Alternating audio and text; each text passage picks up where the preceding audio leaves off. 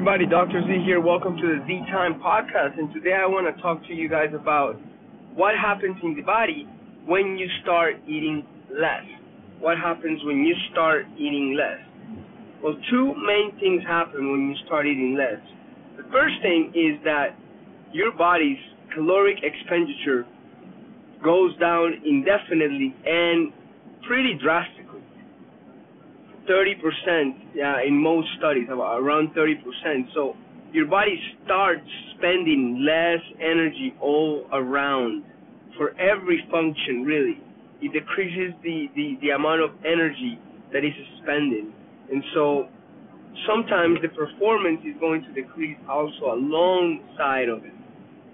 Now, the um, the thing is that the second thing that happens is that a lot of hormonal uh, biochemical processes start that increase your hunger levels. And so hormonal uh, triggers start occurring. One of those, for instance, is ghrelin. And ghrelin's level increases immediately when you decrease your caloric intake. And so this is one of the issues of why when people eat less, it doesn't work in the long term. It doesn't work alone, just working, uh, just eating less. This is why, because the ghrelin is pretty high, and because the caloric expenditure is really low. Now,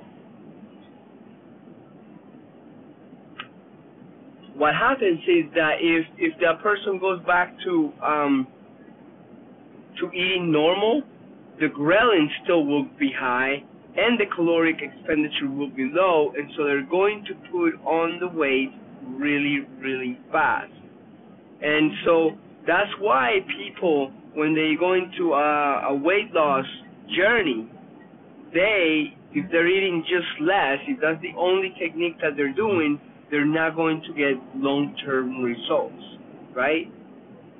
And so those were the main two things that I wanted to share with you guys today. That if you haven't had results uh, and and you have tried the low caloric diet, this is one of the reasons why this might not be working in the long term, and one of the reasons why you might get a bounce back of weight super quickly whenever you do start eating again. All right, all right, everybody. So that's it for today. I hope you guys have a phenomenal day. Doctor Z here. I hope uh, today is filled with um, with great success in every area of your life. And until next time, Dr. Z here, out.